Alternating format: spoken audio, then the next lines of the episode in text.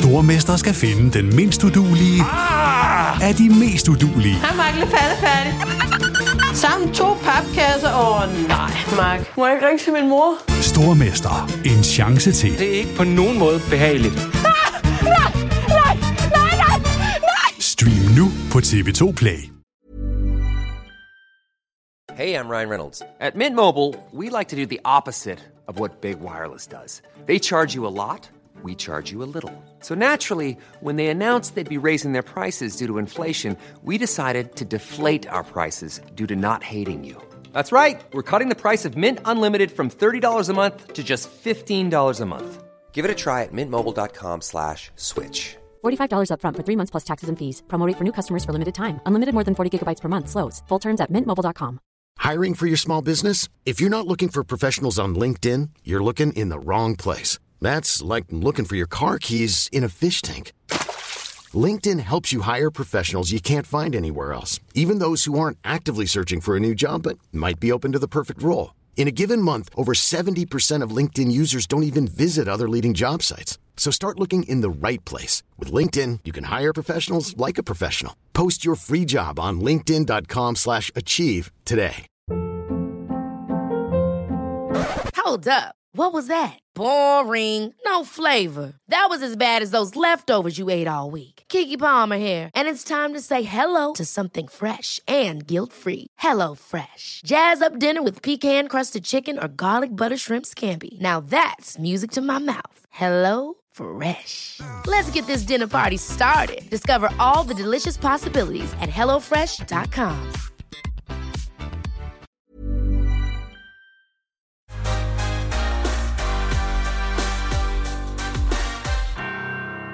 Hjertelig velkommen til NBA-podcasten. Mit navn er Thomas Bilde, og med mig her på location i dag, Peter Wang. Velkommen. Tak skal du have. Location, det lyder sådan...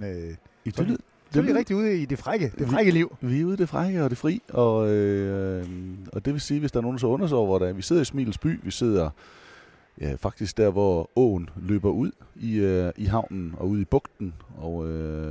De fleste vil nok vide, hvis de har været på de her kanter, at det er også der, hvor Dokken, eller Dok 1, hvad man nu spørger, den ligger. Vi sidder på Dokken, vi sidder på rampen på Dokken, og derfor selvfølgelig nok også lidt baggrundsstøj for en masse læben. Det er simpelthen et populært sted, må vi sige, men vi har fået tilsnusket og 2 pladser.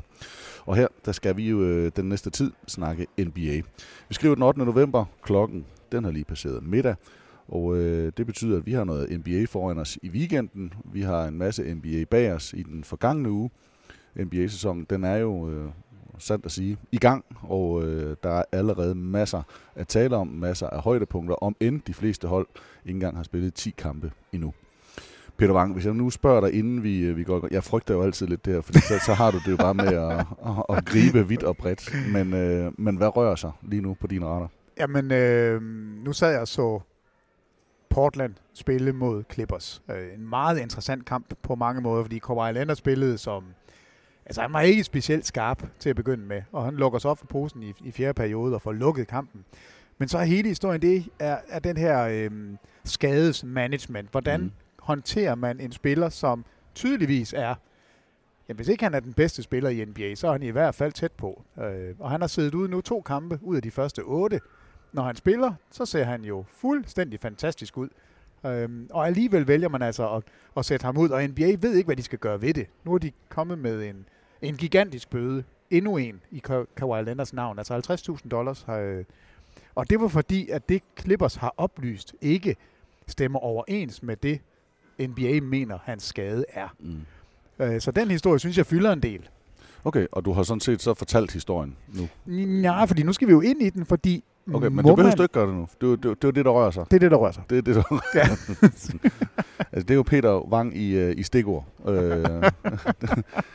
Og så er det her Thomas Bille med stikpiller. Ja, nej, vi skal selvfølgelig deromkring. Vi skal også kigge lidt på Lakers. Vi skal kigge på Portland Trailblazers, der i hvert fald ikke kører helt lige så godt som de 2 Los Angeles-hold. Vi skal selvfølgelig også kigge i øst, hvor... man ikke kan lade være med at se på Miami Heat i øjeblikket, og så sker der måske også noget spændende i Detroit. Men vi kigger på stillingen i øst og vest, vi ser på, hvad der rører sig, og så er jeg sikker på, som tiden den skrider frem i det her, så er der nok noget, der skal nok stikke af. Der skal gribe med. Men altså endnu en gang hjertelig velkommen til podcasten, og velkommen til, hvis der sidder nogle lyttere her på Dokken også, og lytter med, så beklager vi taler for højt, men vi skal prøve at holde det sobert, ikke mindst. Velkommen til. Du lytter til NBA-podcasten fra TV2 Sport. Ja, han gør det! Ja! Er du så færdig et godt blok? Endnu et skræt, altså! Monsterdunk ind igennem midten. Sikke et spil! Okay, Peter. Jeg synes, vi skal starte med at kigge på stillingen. Og jeg synes faktisk, at du skal have lov at vælge, om det skal være øst eller vest. Jamen, jeg ved ikke hvorfor, men jeg har altid øst. Når jeg tænker, at jeg skal starte, så skal det være i øst. Så der vil jeg gerne have, at vi starter. Godt. Øst-vest. Hjemme bedst. Vi starter med øst. Boston Celtics, de fører divisionen. En ting, jeg har bemærket, vi faktisk bemærkede allerede i sidste weekend, når man kigger på stillingen i både øst og vest, det er, at der er der er ikke et hold, der ikke har vundet en kamp. Det synes jeg er rart, når vi er altså kort ind. Hele det der kamp for at rende og være det dårligste hold. Det kan godt være, det kommer, at de går på en kæmpe losing streak, men at man er der. New York Knicks har én sejr i Eastern Conference, New Orleans Pelicans har én sejr i Western Conference. Dem skal vi nok komme til. Men i øst er det altså Boston Celtics, der fører an. De har 6 sejre, 1 nederlag. Så ligger der 2 hold, eller faktisk 4 hold, der har tabt 2 kampe. Miami har vundet 6, Milwaukee har vundet 6, Philadelphia har vundet 5, og Toronto har vundet 5. Så hvis man ligesom stopper den der, så siger man Boston, Miami, Milwaukee, Philadelphia, Toronto, så er det i hvert fald 4 ud af 5 usual suspects. Miami er vel den der kæmpe overraskelse, om end de har vundet mesterskaber, bevares inden for den kommende, for den sådan, skal man sige, nærmeste fortid. Men det er også et hold, som har skiftet en del ud, og man var sådan lidt, hvad kommer der egentlig til at ske? Dwayne Wade er stoppet, Josh Richardson er væk. Hvad er det, der foregår i Miami? Jamen, der foregår jo det, at man har ramt den fuldstændig perfekt i forhold til de unge, nye spillere, de har fået ind. Altså Kendrick Nunn, som vi har talt rigtig meget om, og jeg synes, det er berettiget. Ham får man udenom draftet. Simpelthen, man signer ham, altså giver ham bare en kontrakt, en 3-årig kontrakt på 3,1 millioner. Det virker helt latterligt, når man ser ham spille nu. Og det virker besynderligt, at han ikke har været i ligaen sidste år, og at han har været forbi Golden State, og alligevel bliver han ikke samlet op før nu af et hold. Der har de ramt den. Og så Tyler Hero kommer ind og spiller efter min bedste overbevisning, så selvom han er et første rundevalg, og selvom han var et stort navn i college, så spiller han langt over, hvad jeg havde forventet. Jeg troede virkelig ikke, at han kunne det her. Jeg troede simpelthen ikke, han kunne skabe sit eget skud. Jeg troede ikke, han var hurtig nok. Så de to har været altså fantastiske. Og så er der, Bam Adebayo har fået sin plads. Og så Duncan Robinson, en tredje rookie, som vi heller ikke havde regnet med, så den skulle producere. Så de har fået en stjerne, og det synes jeg godt, vi kan kalde ham, Jimmy Butler. Men så får de, i hvert fald for mig at se, uventet meget stor, flot, fin produktion af 3 førsteårsspillere, som jeg i hvert fald ikke havde regnet med. Det mener jeg er grunden til, at Miami har gjort det så godt. Prøv lige at slå bremsen i, fordi det er uden tvivl, hvis man siger Miami Heat lige nu, så siger man Hero og Nunn. Det er historien. Og med inden Butler har været rigtig, rigtig god de sidste par kampe, så har Butler altså også været væk på barsel. De første 3 kampe er han væk, ikke? Og der var man sådan lidt, hvad er nu det? Skal der nu fortsætte med at være noget? Jeg vil ikke sige dårligt om ham, men han har været sådan lidt et outcast. Først i Minnesota, og så i Philadelphia er det ligesom ham, der også ender med at ryge væk. Og så kommer han til Miami, og så han kunne hjælpe mig væk. For et barn, så alt er jo præcis på den side godt, at det er jo fint, at han støtter op der. Selvfølgelig skal man have lov at gå med til det. Men det virkede, det var bare meget uheldigt start. Men det virker faktisk som om, at holdet, de har grebet om det og taget imod det. Fuldstændig. Og nu må jeg lige rette mig selv. Jeg tror, jeg fik kaldt Duncan Robinson for rookie. Det er altså hans andet år, men han lavede ikke noget sidste år, og derfor... Så han rookie i din år? Men det var han faktisk. Nu var jeg lige ind og kigge, for jeg kom lige i tvivl, og jeg kan jo se, at jeg tog fejl. Altså, han spillede 15 kampe sidste år og snittede 3 point. Og det er så hævet nu i den her sæson. Han snitter næsten 10 point, og han kommer ind som 3-point-skytte, skyder 43% på over 5 forsøg per kamp. Så han er ikke rookie, han er andenårsspiller, men har ikke kommet. Så han er blandt de 3 nye spillere, kan man sige, der virkelig leverer. for det her franchise, der blev etableret i 1988, hvor man er kommet til med mesterskaber, og så man ser på den her sæson. Har de nogle store byggesten i de her to rookies, Nunn og Hero? Er det nogen, der man kommer til at sige, det her, det kunne godt blive en keeper for Miami Heat. Det kunne godt blive en af dem, jeg siger ikke, der vinder mesterskaber for dem. Jeg siger ikke nødvendigvis, at dem, der får en trøje op og hænge i hallen. Men er det her et navn, eller navne, som man skal forbinde med Miami Heat i lang tid? Ja, altså jeg tror, vi skal forbinde dem med Miami Heat i lang tid, men jeg tror ikke, det er alt for tidligt at sige, om en Tyler Hero, han kan være en altså franchise-spiller, en all-star. Lige nu ligner han bare en 19-årig purgt som storspiller og virker. Og grunden til, at jeg synes, han er så fed, det er, fordi han har det der ekstra. Altså han er bare ikke bange for nogen, og han tror på, at hans evner rækker.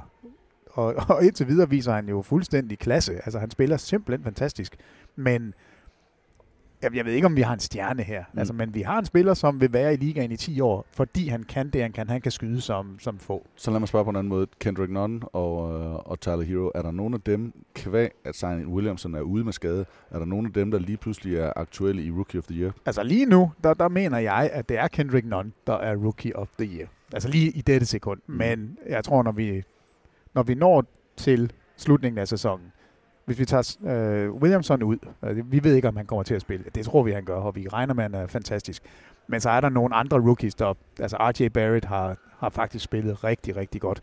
Og så Ja Morant. Altså de to, synes jeg, det er nok der, vi kommer til at stå. I hvert fald, lige nu tror jeg, det bliver Ja Morant, hvis ikke Williamson spiller nok kampe. Mm-hmm. Men vi er nødt til at hylde de unge, nye spillere, som kommer ind, som vi ikke havde regnet med. Og Kendrick Nunn, trust me, jeg havde ingen anelse om, hvem han var, før han lige pludselig spiller, som han gør lige nu. Tyler Hero, jeg troede ikke en hujende fis på ham. Ikke nu, han er 19 år gammel. Der må vi sige, Kendrick Nunn er 24, der har han lidt en fordel. Og måske er det også sådan her, han er. Altså, den har det største loft af de to. Det er Tyler Hero. Vi ved ikke, hvor god han kan blive.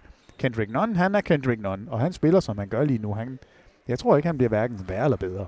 Der seneste to kampe, det var en sejr på 124-108 over Phoenix, som jo vi nok skal komme til, er et hot hold i NBA. Og så tabte Miami Heat til Denver Nuggets med 89-109, altså 20 point. Det er en sand at sige en losing i NBA-sammenhængen. På den anden side, så 16 point sejr over Phoenix på udebane. Der er det altså også en forholdsvis stor sejr og tenderende losing. Ja, og der er Jimmy Butler. Han var da fuldstændig vanvittig. Han havde 30 ved halvleg. 34 point. Ja, han sluttede med 34, men han havde 30 ved halvleg, og der var det jo ikke. Altså Kendrick Nunn scorede 11, og Dragic kommer ind med 25. Så det er jo ikke, Hero og Nunn, der vinder den her kamp for dem. De bidrager, og det er det, jeg tror, de kommer til at gøre, og det er grunden til, at de derfor ligger i toppen af Eastern Conference. Hvad du ved om Miami Heat og måden, det normalt kører på, om Spoelstra, der jo er en meget, meget etableret, må man sige, træner i NBA, og respekteret også. Hvad tænker vi så om Miami Heat og mixet med Jimmy Butler? Du sagde, at de har ramt den, som de skulle, men er de lige der, hvor de skal være, eller sidder de og tænker, der skal tilføjes et eller andet? Altså, de er der, hvor de skal være lige nu, forstået på den måde, at jeg synes, de udlever deres potentiale. De lever op til det, man kan håbe på for det her hold. Men der er jo ikke nogen, der håber, eller jo, der er nogen, der håber, men der er ikke nogen, der tror på, at det her hold kan andet end at vinde i måske første, måske anden runde i slutspillet. Der er ikke nogen, der tænker på det her hold som et hold, der kan vinde mesterskabet. Præcis. Og det gør Spoelstra heller ikke. Så jeg tror, at han sidder og tænker, nu viser vi, at vi har nogle unge byggesten. Vi har allerede en etableret stjerne i Jimmy Butler. Måske ikke til sommer, men i 2021, når alle de her free agents står og skal vælge, så skal vi sørge for, at vi er attraktive. Sidder de og tænker, at det var godt, vi slap afsted med Whiteside, eller vil man gerne have beholdt ham? Nej, de var færdige med Whiteside. Jeg tror, de er rigtig godt tilfredse med, at den kontrakt er ude af verden, og at man kan få lov til at give minutter til Bam Adebayo og sige, at det er dig, vi går med. Fordi du har en anden indstilling, du passer bedre til vores kultur, og vi kan jo se, vi vinder kampe med dig. Altså alt ære og hæder til Hassan Whiteside, som gør det godt i Portland, og fik alle sine penge, og det er fint. Men jeg tror, Miami er rigtig godt tilfredse med der, hvor de er lige nu. Og det er jo altså uden en Dion Waiters, som jo på mange måder var udset til at være altså en bærende spiller for dem. Ja. Så Fordi der rammer du faktisk lige ned i det sidste, og den sidste, vi lige kommer til at røre ved Miami i den her omgang, det er nemlig Dion Waiters, fordi det er jo ikke alt, der er fryd og gammen i Miami. Det forlyder, at man venter på muligheder, man forventer tilbud, man venter på tilbud på Dion Waiters. Måske havde man troet, der ville være flere derude, måske har man bare ikke fået det rigtige, det ved vi ikke helt. Men Dion Waiters kunne meget vel være på vej væk, allerede inden trade deadline i februar. Jamen altså, han er jo et eller andet sted blevet overhalet af både af Nunn og Duncan Robinson og Tyler Hero, som lige pludselig kommer ind og tager de minutter, som han havde forventet at få. Mm. Han havde regnet med, at det var ham, der skulle være stjernen her.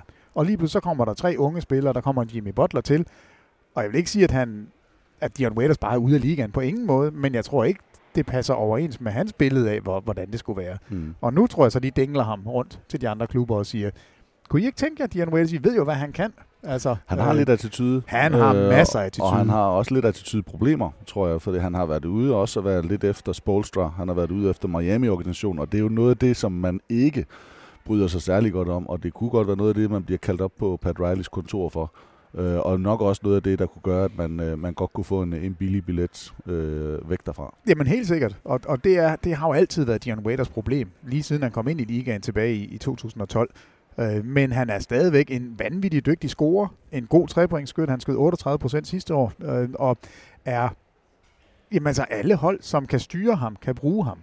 Og det kan så være det, der er problemet.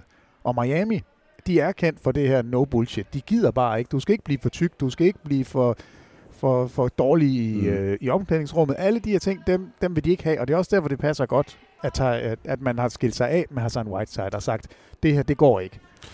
Men Dion Waiters er også den for mig, som kunne eksplodere i hænderne på dem sammen med Jimmy Butler. Altså, at der både enten så kunne de lave et rigtig, rigtig stærkt parløb, og så fandt de hinanden, og så var de samme-agtige typer, og ellers så kunne det godt være her, hvor konfrontationerne de kom. Yeah. Jamen, og det kan være, det allerede er sket, det kan være, det er det, men det kan også være, det ikke er. Men det er en af de spillere, hvor man, for mig at se, nu ved jeg godt, han har været der noget tid, men det er en af de spillere, hvor man vil tage en chance. Så hvis det var, at det nu var... jeg ved ikke om Memphis er et godt sted at tage en chance, men et andet hold, hvor Dallas, der måske gør det rigtig godt lige nu og overrasker, skal man gøre noget, skal man satse, skulle man tage ham ind, det vil være et sats for mig. Jamen, fordi det skulle. Ødelægger man omklædningsrummet, ødelægger man noget kemi, får man en mand ind, der er god, altså, er det en sund eller en usund karakter, man får ind? Jeg ved godt, hvad jeg vil. Jeg vil tage til Minnesota og sige, ved I hvad, ham der Andrew Wiggins, han får 1 milliard. Hvad med, I tager tykke Waiters over til jer? I ved, han kan score. I ved, han kan spille. Det er I set i årevis. Han er en fremragende spiller, når han er i medvind. Wiggins er et problem for jer, fordi han bliver ved med at tage tåbelige beslutninger. Her i Miami, der tror vi på, at vi kan få det bedste ud af Wiggins. Så kan I måske få det bedste ud af en Dion Waiters. Vil du bytte dem straight up? Ja, lige ved at sige, potentiale. Det kan vi blive ved med at sige, men Wiggins på et eller andet tidspunkt må vi også bare sige, tror vi på, at han forstår det på noget tidspunkt. Hvis jeg er om Minnesota, så vil jeg ikke bytte straight up der. Det synes du er for lidt at få? Ja, det synes jeg. Jeg er ikke fan af nogen af dem, men... Nej, men det er måske... Jeg ved heller ikke, om jeg synes, de er ligeværdige på den måde, men det er netop min pointe, at man står med to spillere, som bare ikke rigtig fungerer lige nu. Jeg kunne godt se det. Ja. Der er næste 3 kampe. Det er Los Angeles Lakers, det er Detroit, og det er Cleveland. Los Angeles Lakers skal vi nok komme til at tale om, når vi kommer over på den anden side. Cleveland er lidt irrelevante. Der kunne måske være noget om et... vi kunne sætte på Kevin Love om et øjeblik. Men Detroit, synes jeg, er et spændende sted. Detroit Pistons, der lige nu ligger indenfor i slutspillet, ligger tæt på 500. De har vundet 4 kampe og tabt 5. Altså spillet 9 kampe, hvilket faktisk er flest i Eastern Conference. Jeg tror kun, at det er Chicago, der også er deroppe med 3 sejre og 6 nederlag. Men de har jo haft et bæst under kurven i en sådan grad. Godt nok tidligere All-Star og så videre. Ja, det virker også til nuværende All-Star. Men i Andre Drummond, rebounds, blocks, point faktisk også. Jeg synes, det er et trist hold. Jeg synes, det er meget kedeligt at se dem spille. Jeg synes, der er ikke ret meget godt at sige om dem. Andre Drummond gør Andre Drummond ting, og det er bare at rebound som en djævel, men han kan stadigvæk ikke producere sit eget skud. Han kan stadigvæk ikke være en spiller, du kan give bolden og sige, nu gør du noget for os. Nej, han skal hente bolden, og det kan han. Men og det er der værdi i. Men det gode er nu, Peter, med Detroit, om end de ligger, hvor de ligger, så har de altså gjort det uden deres, om nok største stjerne, Blake Griffin, der nu er blevet clearet til alt fysisk basketball. Altså alle aktiviteter, basketball-relateret, det kan Blake Griffin nu. Og det vil sige, at der går heller ikke ret lang tid, inden han skal spille kampe. Nej, og det er jo det, der er håbet. Det er, at man kan blive ved med at have en Andre Drummond, som lige nu, altså hans statistikker er jo vanvittige. 22 point, næsten 19 rebounds per kamp, 3 assists per kamp, og skyder bedre straffekastprocenter, end han nogensinde har gjort, op på 67% i den her. Så det lyder som om, det gør jeg jo. Jeg sidder og sviner Detroit, fordi jeg synes, det er et uinteressant hold på mange måder. Men hvis man nu kan få Reggie Jackson tilbage, den gode Reggie Jackson, han er lidt ligesom Dion Waiters, rigtig god i medvind, og så kan få Blake Griffin tilbage, så begynder det lige pludselig at se interessant ud. Men efter 9 kampe, så er det, man må sige om Detroit, det er, Andre Drummond viser sig som værende den bedste rebounder, vi har i moderne basket. Altså, han har de her silkebløde hænder, så har han en fysik, som bare sparker røv. Altså, det er så vildt, så stor og stærk han er, og hurtig. Men. Så det kan han. Vi skal have en scorer, en spiller, der kan kreere noget, og det har man i Blake Griffin. Så når gedebukken kommer tilbage, så tror jeg, det skal nok blive... Så bliver det spændende. Nummer 12 og nummer 15 i NBA lige nu, det er i Eastern Conference. Det er Washington Wizards 2 sejre og 5 nederlag. Og nummer 15, det er New York Knicks 1 sejr og 7 nederlag. Det er samtidig også de seneste 2 hold, som Detroit har mødt. New York blev slået på hjemmebane i Detroit med 20 point, 122-102. Og Washington taber man sig til på udebane 99-115, nærmest også 20 point. Altså 2 af de dårligste hold i Eastern Conference, der vinder man med 20, taber man med 20. Det fortæller vel også en del om, hvor Detroit er, at nogle dage, så kan det være okay, og andre dage, så kan det være knap så godt. Altså de har slået Knicks, Nets og Pacers. Det er de 3 hold, de har slået. Det er fra Eastern Conference alle sammen. De har slået Pacers 2 gange. De har slået Knicks, som er pivringe. Altså de er... De har navnene. Altså, det er nogle etablerede navne, mange af de spillere, de har, men de har ingen struktur på det hold, som det er lige nu. Så jeg ved ikke, hvad vi skal sådan sige om Detroits, om stillingen. Jeg ved ikke hvad vi kan bruge den til der. Men kommer de højere op? Falder det ned? Altså, fordi der er jo en ting, når der kommer en ny mand ind, nu har han ikke en ny mand i den måde, men en etableret stjerne, han skal have sin skud. Bliver Detroit væsentligt bedre? Skal vi regne med flere sejre med Blake Griffin, eller er vi status quo? En skadesfri Blake Griffin giver flere sejre til Detroit, og specielt i en Eastern Conference, hvor der er mange dårlige hold. Og der tror jeg, en spiller som Drummond, altså han æder dem. De dårlige hold får tæsk. Problemet er bare, at jeg kan slet ikke se dem spille op med de gode hold. Måske, når Griffin kommer tilbage, så kommer det til at hjælpe, men lige nu, der må vi afvente og sige, de har slået nogle dårlige hold, og så må vi se, hvad det bliver til. Og et forsigtigt bud på Drummonds produktion, når Griffin så kommer ind, fordi de er jo ikke helt samme position. Griffin har det jo med at fade lidt ud og tage lidt flere skud, men han kommer jo til at give nogle rebounds op. Ikke ret mange. Altså han snitter de der 18,6 rebounds nu. Sidste år var han over, altså tæt på 16 rebounds. Så det tror jeg faktisk, det er det niveau, vi kommer til at finde ham i. Og det håber jeg på, fordi han er... Altså, det er en fornøjelse. Det kan jeg godt lide at se ved Detroit. Det er simpelthen Andre Drummond rebound. Det synes jeg er fedt. Men jeg er meget spændt på, om Blake Griffin kommer tilbage, og hvordan han kommer tilbage. Vi tager lige spring op i tabellen igen. Vi kom nemlig meget hurtigt forbi både 3., 4. og 5. pladsen. Jeg sagde, det var en del af the usual suspects. Det har det i hvert fald været de sidste par år. Milwaukee Bucks ligger på 3. pladsen, Philadelphia på 2. pladsen, og på 4. pladsen, og Toronto på 5. pladsen. Philadelphia og Toronto begge to med 5 sejre, 2 nederlag. Milwaukee også 2 nederlag, men altså 6 sejre. Der er vel ikke nogen overraskelse der. For mig at se, så er den største overraskelse Toronto, fordi dem har jeg faktisk ikke den helt store fidus til. Men jeg synes jo faktisk, at det vi har set fra Toronto, jamen der har det faktisk været, det har været mere end hederligt.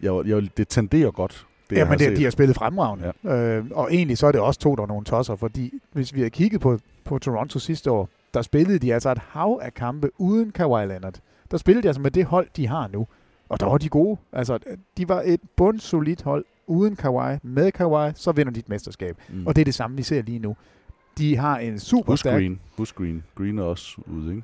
Jo, men de har en super stærk hjemmebane. De er gået 4-0 på hjemmebane. Så som vi så og så har de selvfølgelig spillet 4 kampe på hjemmebane, så en lille overvægt af hjemmebanekampe, og det gør også noget i tabellen.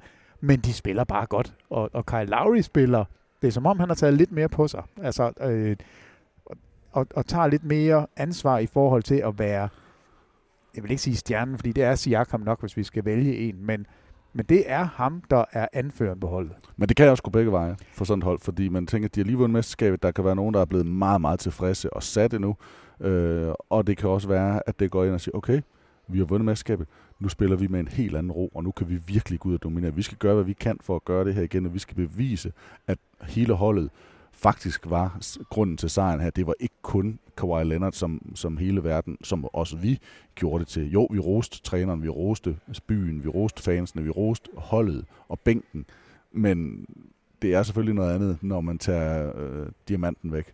Og der tror jeg, der er noget i den måde, de spiller på os nu, og det har været den positive Toronto-side, at de er kommet ud. Jamen, de har spillet en vanvittig flot sæsonstart. Altså, virkelig, virkelig flot. Og når jeg fremhæver Kyle Lowry, altså Pascal Siakam, næsten 26 point per kamp, og så Lowry med 24. Det er både overraskende og meget, meget flot. Altså, Siakams statistikker er vanvittige. Og rigtig meget af det får han simpelthen på, at han er så aktiv. Han bliver bare ved, der er ikke noget med load management med Siakam. Altså, han løber solen sort, og Kyle Lowry har, det er som om, han har fået sin anden karriere nu. Det, han har frigjort, han har vundet mesterskabet, han har jo været rundt omkring i mange klubber, før han finder et hjem her, og så falder det hele på plads for ham sidste år. Og nu, der spiller han altså endnu stærkere, end han har gjort tidligere, synes jeg. Mm. Jeg ved ikke, om man kan holde det her niveau, og snitter altså også, hvis mine statistikker er rigtige, så snitter han 39 minutter per kamp, hvilket er helt tosse meget, altså. Og det tror jeg ikke, han kan blive ved med. Fedt, du har dine egne statistikker. Jamen, jeg sidder bare og studser. Jeg kan simpelthen ikke forstå, at det er rigtigt, men det står der, som ikke vi skal gå med det. Hvis vi så hopper ud af den top... Ud af NBA og til fodbold her i Smilets by med AGF, som... Nej, det skal vi ikke. Jeg ved ikke, om det... Er det ærgerligt at springe forbi Philadelphia? Nu gør vi det. Hvis man hopper forbi Milwaukee og Philadelphia, som vi helt sikkert kommer til at tale meget mere om. Ved du hvad, det er nummer 1 og 2 i Eastern Conference, når vi når efter de 82 kampe, så det er fair nok. Det er også det, jeg tænker lidt. Men en, hvor faktisk du fortjener lidt at rappe over fingrene. Nej. Jo, det finder vi på 6. pladsen. Charlotte. Dameholdet, som det hed i det gamle computerspil. Charlotte Bobcats hedder de ikke mere. Charlotte Hornets. Dem havde du til at vinde ingen kampe. Ja, de har fået lidt for mange. Lidt flere, end jeg havde forventet. 4 sejre, jeg fatter det ikke. Og så alligevel, fordi der er jo kommet en spiller derind, som jeg sagde til dig, jeg skulle holde øje med, og som du skulle tage hånd om. Skulle ikke tilfældigvis være en for Østen? Devontae Graham. Nej. Jo, okay. Den her unge guard, som også kommer ud af ingenting, og lige nu ser det ud, som om han er et klart bedre valg til at styre spillet end Terry Rozier. Han har en kæmpe andel i, at Charlotte har vundet nogle kampe, men lad nu ikke træerne vokse ind i himlen, fordi hvis du kigger på point differential, som ofte er den, der er en bedre indikator på, hvor godt et hold spiller, så ligger de altså næst sidst i Eastern Conference. De har minus 7,8 point per kamp. Det er kun New York Knickerbockers, der er ringere. Så de har også været heldige at vinde nogle af de her kampe, men du har ret. Jeg skal have... Nu får jeg lige... Au, det var en lille rap. Den tager jeg, fordi det er imponerende. Det er vildt, at de har vundet 4 kampe ud af 8. Det fatter jeg ikke. Jeg troede, hvis jeg skulle have sat sådan et, så ville jeg have sagt 1-7, maksimum 2-6, altså efter 8. Nu har de vundet 4, så jeg stikker pipen ind. Og så er det altså Indiana, der kommer derefter Detroit. Og så tænker jeg 3 hold, som vi ligesom skal runde Eastern Conference. Du havde også Orlando, du godt lige vil have et por på. Men Atlanta på 9. pladsen, Brooklyn på 10. pladsen, og så Chicago på 11. pladsen. Jeg er ikke så overrasket over Chicago, altså, men der kan jeg fornemme, at du er. Brooklyn, det har været meget Kyrie Irving, og så har vi altså Atlanta, som jeg synes, du også talte op, men dem havde du så selv, siger du, som et boblerhold. Hvor er du overrasket henne på de her 3? Pløf. Jeg vil bare lige sige, det var til Graham. Han er topscorer på sit hold, 17 point per kamp. Han starter stadigvæk fra bænken. Det synes jeg jo er ret imponerende. Hvem siger vi er... Altså, Atlanta, de ligger som nummer 9, de er 3-4. Detroit ligger som nummer 8, de er 4-5. Altså, lige nu er det sådan lidt hip som hap, om man er udenfor eller inden for slutspillet. jeg mener, at på den måde det er egentlig meget visende, at Atlanta ligger, hvor de gør. Chicago, dem havde jeg forventet mere af. Mm-hmm. Altså det er jeg er dybt skuffet over det spil, der foregår der, for jeg synes, de havde fået nogle brikker til. Zach LaVine er en spiller, der bør tage det næste skridt lige nu. De har fået Satoransky ind, som jeg synes er en fremragende, stabil, rolig point guard, som passer godt til holdet.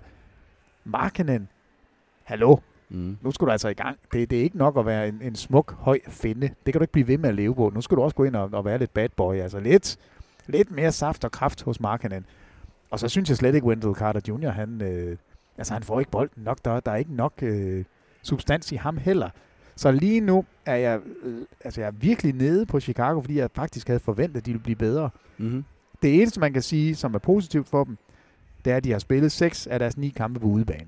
Der er en lille kattelem til at sige, okay, her har vi undskyldningen. Men nej, jeg synes ikke, de har været gode nok. Netop Atlanta Hawks har faktisk tabt for nylig til Chicago Bulls, efter de så besejrer San Antonio Spurs med 108-100. Deres næste kampe er Sacramento, Portland og Denver. Så der venter altså lidt et West Coast swing, når de nu fortsætter de her kampe. Sacramento er godt nok på hjemmebane, og så er det Portland og Denver, det er på udebane. De har haft Trey lidt ude. Han har været lidt skadet. Nu har de så også fået John Collins ud, ikke med skade, men en ny dopingdom. Det er jo faktisk et emne, vi er nødt til at komme forbi i dag. Og det er jo der, vi ligesom er på Atlanta. Fordi at Trae Young gør jo Trae Young-ting, og han fortsætter med at levere det, vi så, hvor Donovan Mitchell gør i Utah, som man ligesom fik bremset i hans anden sæson, hvor man ligesom begyndte, okay, nu ved vi, hvad Donovan Mitchell gør, nu prøver vi at tage nogle af de ting væk. Og så Donovan Mitchell ligesom skulle kæmpe sig igennem det og komme ud, og det synes jeg egentlig, han har gjort. Men Trae Young fortsætter jo. Jamen, og Trae Young, alt den snak, der var om ham og Doncic, man kan sige, at vi skal nok komme til Doncic, og det virker endnu vildere, så det virker som det helt rigtige, Dallas har gjort, men Trae Young gør i hvert fald, at det Atlanta gjorde, ikke er det dummeste, man har set i NBA's historie. Altså, det dummeste, man kan gøre, det er at stå og have muligheden for at tage en franchise-ændrende spiller i Luka Dončić. Og jeg skal ikke sige, at vi skal klappe os selv på ryggen, men jeg ved ikke, om det var europæerne, som bare generelt var lidt mere opmærksom på, hvor god Doncic var. Mm. I hvert fald, så synes jeg, at hvis man har haft muligheden for at tage ham, så er der ingen undskyldning. Heller ikke en Trae Young. Altså men lad så det ligge. Mm. Trae Young spiller fremragende. Altså, han er en scorer, men han er ikke kun det. Han er også en spiller, der sætter de andre op. Og han har altså det her ekstremt flotte overblik. Der, hvor man kan se han altid, og det vil for evigt være en akilleshæl, det er i forsvaret. Altså, han vil altid være en lille fis. Og det er der bare ikke noget at gøre ved. Altså, sådan er han bygget, og det vil være hans kår. Men han snit over 24 point, han snit over 7 assist per kamp. Han er en fornøjelse, så er du svimmel, mand. Hvis jeg var en jamen det er sådan en spiller, jeg har lyst til at betale en billet for at komme ind og se, for at se ham spille, fordi du sidder, og du kan ikke tøjne det fra ham, fordi det ser ikke ud som om, at det kan lade sig gøre, det han laver. Der er mange spillere, der kan det her med at spille en mod en, og bare fuldstændig tørre sine direkte modstandere. Det er ikke det, Trae Young gør. Han bruger screeninger efter screeninger, og det er han genial til. Og så kan han jo skyde fra midten. Han er fuldstændig ligeglad. Og i den her sæson, der har han været oplevelsen. Og kan han fortsætte det spil, og det tror jeg godt, han kan, så bliver det et hold, som kommer til at ligge og kæmpe om slutspilsplads. Jeg er ikke sikker på, at de når indenfor, men det bliver sådan et hold. Træner Lloyd Pierce, han skal jo så altså finde en erstatning for John Collins, som er altså ude, Peter. Det virker til, at NBA har været lidt strammere med deres dopingkontrol, om nok også måske med effektueringen af det, i stedet for løftede pegefinger, så er der blevet slået ned på nogle af dem. Hvis ikke det, så er der i hvert fald nogle spillere, der bare har været dummere i år, for der er det tredje gang nu, at der... Altså, det er Andre Ayton, 25 kampe, John Collins, 25 kampe er taget her for det samme. Mm. Jeg tror ikke, at det her, det siger noget om, at NBA er anderledes, end det har været før. Men jeg tror, det siger noget om, at NBA som organisation har valgt at tage kampen en lille smule op. Mm. Og det gør de ved at tage fat i markante unge spillere, og give dem et ordentligt rap over nallerne. Fordi jeg er sikker, eller jeg ved ikke, om vi skal åbne den her debat eller ej. Jeg synes godt, vi kunne tage den nu her. Hvis du tester så finder du noget. Og det gør du også. Altså, når man ser billederne af Antetokounmpo, det ser vanvittigt ud. Når du ser billeder af nogle af de spillere, der kommer ind i ligaen, så går der 2 år, så står der en bodybuilder foran dig. Det virker som om, at de får noget hjælp. De største udfordringer, tror jeg, eller største problemer for NBA, når det kommer til dopingtest, det har jo været, eller er, og det kan godt være, at det er noget af det, de har ændret, det er derfor, jeg er lidt på vævende grund. Men de har jo tidligere testet 2 eller 3 gange i løbet af sæsonen, og klubberne har vidst, hvornår der bliver testet. Det vil sige, at man har, altså, og det lyder jo helt åndssvagt, men hvor man selv i Danmark i en lille kold gymnastiksal, jamen der kunne du rent faktisk gå hen og blive testet i et hvilket som helst fitnesscenter. Der kan de møde op og teste, om der er doping. Og så hvis man bliver taget der, jamen så er det altså bare ud og tisse i koppen, og så er det sådan, det foregår. Men i NBA har man altså vidst det, og derfor så har de også et eller andet sted kunne kontrollere det. Samtidig har de så også vidst, at når de har været igennem den sidste test i året, jamen så har der været frit løb indtil næste sæson. Ja. Og det er jo derfor mange gange også, at det sker jo i off-season. Jeg ved godt, at de kan jo ikke fysisk træne og lægge meget vægt på i løbet af sæsonen. Altså det er der ikke kræfter til med rejser og alt muligt andet. Så selvfølgelig skal det ske i off-season. Men det er pudsigt nok også der, hvor der ikke bliver testet. Det kan godt være, at det bliver testet lidt, men i hvert fald ikke ret meget. Men min pointe er, at det er også pudsigt nok, at det er de unge, men store navne. Forholdsvis store navne. Det er jo ikke... Altså, det er ikke Antetokounmpo, det er ikke LeBron, det er ikke Kawhi, det er ikke James Harden, det er ikke Westbrook, det er ikke de her giganavne. Fordi NBA ved også udmærket godt, at det er et produkt, som skal generere nogle penge. Og det dummeste, de kan gøre, det er jo at sige, hey, ved du hvad, LeBron, det kan godt være, at du er gammel, men du sidder lige ude 25 kampe. Og jeg siger ikke, at LeBron... er dopet. Må jeg selv vælge, hvornår det er? For så vil jeg gerne. Men jeg tror bare ikke... Jeg tror godt, at NBA de er klar over det, og de er meget varsomme med, hvem det er, de går efter. Ja. Tror jeg. Og jeg har ikke noget at have det i andet. Det er bare sådan en... Det tror jeg. Jeg tror det ikke. Jeg kan meget, meget let følge din tankegang, og jeg kan også godt se det.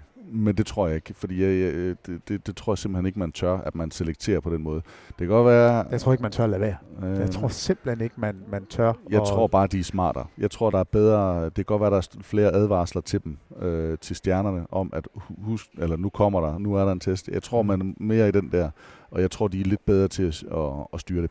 Men nok om det. Jeg synes, fordi... Var det Kyrie, eller var det Isaiah Thomas? Der var en af dem, der blev spurgt om det her for et par år siden. Var det ikke? Nej, jeg kan simpelthen ikke huske, det var en af de to, hvor han siger det her med fra en skala fra 1 til 10, hvor udbredt er de her, hvor udbredt er doping, hvor han sagde 7, og det trak han så tilbage igen efterfølgende og sagde, det har jeg aldrig nogensinde sagt, og det var ikke det, jeg mente, jeg havde ikke forstået spørgsmålet, og bla bla bla. Så det er der, altså, ja. Og vi bliver jo tit spurgt, hvordan kan de spille 82 kampe, bliver de dopet, og vi siger jo bare, jamen, altså, vi ved det jo ikke, og de kører deres eget dopingsystem. Ja. Men de har stillet op til OL. De har jo været inde omkring det. Tidligere var det jo meget med amerikanere, der ikke kunne stille op, fordi at der også var lidt fjolletobak involveret mange steder, og når man blev taget for det, der slår NBA jo hårdt ned, i hvert fald på hårde stoffer. Nu skal jeg ikke differentiere i stofferne, men weed og hash har i hvert fald haft en anden, tilgang til i NBA end andre stoffer. Det er vi frem til, Peter, det er, gør det noget for dig, om NBA de sanktionerer mod doping? Gør det noget for dig, at vi tydeligt ved, at spillerne er dopet? Hvor er vi hen i hele den her? Jamen, det er jo så besværligt. Jeg ville jo ønske, at man kunne sige med et trylleslag, at der skulle være lige vilkår for alle, og de vilkår skulle være, selvfølgelig må du ikke dope dig. Så men, du vil gerne bare have sådan... Jamen, jeg vil gerne 12 spillere, der render og laver pladeløb. Ja, jeg vil gerne have en ren liga. Jeg vil også gerne have ren cykelløb. Jeg vil gerne have ren fodboldspil. Problemet er jo, at det her, det er jo inden for alle... Jeg vil også gerne have ren underholdning. Ja, og ren golf. Altså, det er jo ikke... Altså, du ser jo, at folk gør alt, hvad de kan for at få en lille fordel. Og det gør de ned i amatørrækker. Så selvfølgelig er der nogen, der vil tænke i det her... Men hvorfor synes du så stadigvæk, at NBA er fedt? Jeg synes, det er det fedeste i verden. Men hvorfor er det det, hvis du ikke synes, det skal være, hvis det skal være rent, og det er åbenlyst, det ikke er rent? Jamen det kan jeg jo ikke svare på. Jeg har jo ikke nogen løsning på det. Den nemme løsning. Altså mit svar for dig er jo, det betyder ikke nok. Altså, det betyder jamen det gør det jo heller ikke. Altså, den nemme løsning vil jo være at sige, ved I hvad, I ødelægger jeres liv, I dør tidligere, I får små tidsmænd, alt går galt for jer. Men fred være med det, hvis I gerne vil. Så frigør det. Så lad folk gøre, som de har lyst til. Jeg ved ikke, om det er den rigtige. Altså, det lyder også åndssvagt, når jeg siger det. Ja. Men det er jo ikke den rigtige. Men der er noget i NBA, hvor det i hvert fald bliver set mere åbent på. Og man i hvert fald, men det er jo ikke kun NBA. Altså amerikansk fodbold. Jamen, det er overalt. Nu ser vi dem ikke så meget i ishockey tæt på, på grund af udstyret. Men det er 100% sikkert, at de bliver optimeret. Fordi ishockey skal ud på skøjter, 82 kampe i grundspillet og tæskes på den måde. Selvfølgelig skal de have noget at stå imod med. Amerikanske fodboldspillere, den måde, man ser dem bygget på og skåret på, løbe ind i hinanden, brage ind i hinanden, kamp efter kamp, selvfølgelig er der noget. Og amerikanerne ser bare mere på underholdningsværdien. Altså det er også måden, NBA bliver lavet om på, hvis der er noget. Jamen det er jo for underhold, det er for at optimere, det er for at gøre tv-produktet enten kortere, sådan at det er mere spiseligt, det er for at gøre det mere underholdende, så der får flere scoringer. Altså det er jo det, reglerne ender på, hvor resten af verden jo mange gange, når de ændrer regler, så er det for noget sportsligt. Så er det for, at man udbygger, og man skal sige, vi skal have noget, hvor alle kan være med, vi skal udbrede spillet, vi skal sørge for at have den med, vi skal have den del med. Der er NBA, NFL, altså de her lukkede ligaer, Major League Baseball sikkert også, de har i hvert fald også haft deres sager, det handler om at slå rekorder, det handler om statistikker, det handler om at sælge billetter. Jamen det handler om at tjene penge. Og der bliver du bare nødt til at have profiler. Og profilerne, de skal være bedre år for år, altså for at man ligesom kan leve op til tiderne. Jeg siger ikke det rigtigt, jeg siger, det er bare måden jeg tror, at man ser på det i USA i særdeleshed. Og derfor, det er ikke kun et problem i NBA, men det er tydeligst i NBA, fordi der ser vi dem i shorts og t-shirt, for de kommer ind i ligaen, og 5 år efter. Jo, når de står og det er jo ikke, når de nu spiller en kamp, og spiller bare, lad os sige, 30 minutter, så er det jo ikke 30 stationære minutter, ligesom at sidde og spille skak, eller hvor du står og poster op. Skal du ikke sige noget om skak? Jamen, jeg elsker skak. Ved du hvad? Nej, ikke nu. Kom. Vi skal tilbage til skak, så. Ja, det tager vi bagefter. Ja. Det er jo ikke et stationært spil, så når du spiller 30 minutter i en NBA-kamp, i det tempo, de spiller i lige nu, det er jo vanvittigt. Så meget, altså så hurtigt det går, og så meget der bliver løbet og sprunget og sideværsbevægelser. Altså der er så meget stress på. Og når du så ser den samme spiller gå ud dagen efter, spille 35 minutter i fuldstændig lige så højt tempo, have en hviledag, så kan man lige tage 2 kampe igen, og kan levere og blive ved med at levere. Det vil vi jo gerne have. Men det, altså fysisk, der er det jo svært at forestille sig, at det kan lade sig gøre. Og det bliver en perfekt segue. Jeg har ikke glemt skak. Godt. Men en perfekt segue over i Western Conference. Vi har nu kigget på Eastern Conference. Vi skal over og kigge på de 15 andre hold, som altså ligger i West. Og grunden til, at det selvfølgelig bliver en perfekt segue, jamen det er jo, at det her load management, det har jo været en... en varm kartoffel de sidste par dage. Man må sige, at du startede ud med det, at det var som et af dine hot takes, eller i hvert fald noget af det, der er snakket meget om i NBA. Los Angeles Clippers fik en bøde på $50,000 for kommentarer fra Doc Rivers.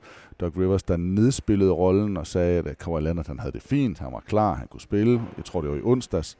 Og så spiller han ikke den ene kamp. Han spiller den ene, og så spiller han ikke den anden mod Milwaukee. Og så får man simpelthen en bøde. Og der var store... ikke sager, men interviewting også på ESPN, hvor man står og spørger fans udenfor, hvad siger I til, at Kawhi ikke spiller? Han sad på bænken og var klar. Han er jo ikke skadet. Han er ikke presset. Altså, han kan jo sagtens have spillet den kamp mod Milwaukee. Sagtens. Men når du sidder og siger om, at de her back-to-back, så var det jo netop en back-to-back. Og han valgte. Problemet for Clippers var, at den her back-to-back også var national tv back-to-back. Ja. Og det gør jo altså ondt, når at de store stjerner så ikke spiller i de kampe, der bliver sendt over hele USA. Jamen altså, nu læser jeg lige op fra et tweet fra Kevin O'Connor, som jeg respekterer. Han laver podcast, og jeg synes, han er rigtig god. Kawhi Leonard has dealt with a chronic quad problem for 7 years.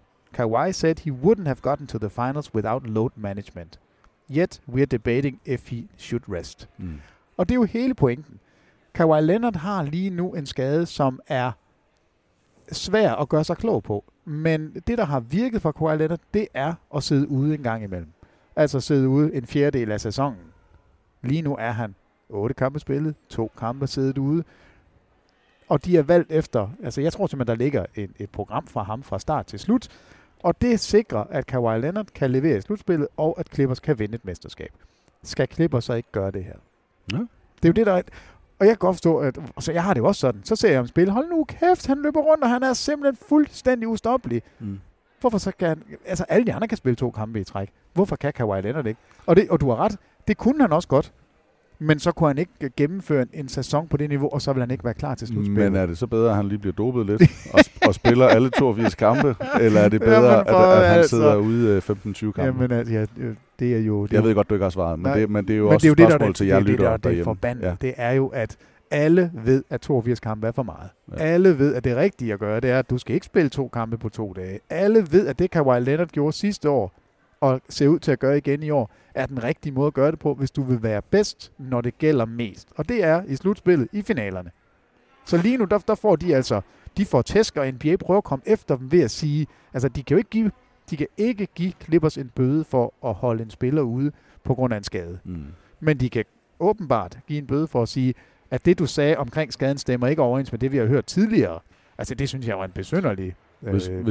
Hvis man kigger en lille sammenligning til Premier League, hvor der i den grad også er fokus på... Det er fodbold, på, ikke? Ja, fodbold. Og i England. Men Liverpool, de skal spille 2 kampe inden for 24 timer nu her, fordi der er noget en anden cup-turnering, de er med i. De spiller jo ikke så mange kampe. Det er jo 38 kampe, de spiller i deres sæson. Men så er de jo med i den ene kop, den anden kop, og så er de kvalificeret sig til noget, så er de også med i den.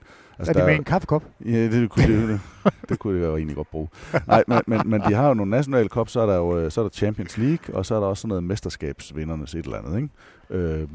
Og det gør jo, at de kommer op med kampe. Så hvis man skar nogle kampe væk i NBA, så vil der stadigvæk komme en kopturnering ind. Altså, fordi så vil de se, at der er frihuller, så er der noget, der skal udnyttes.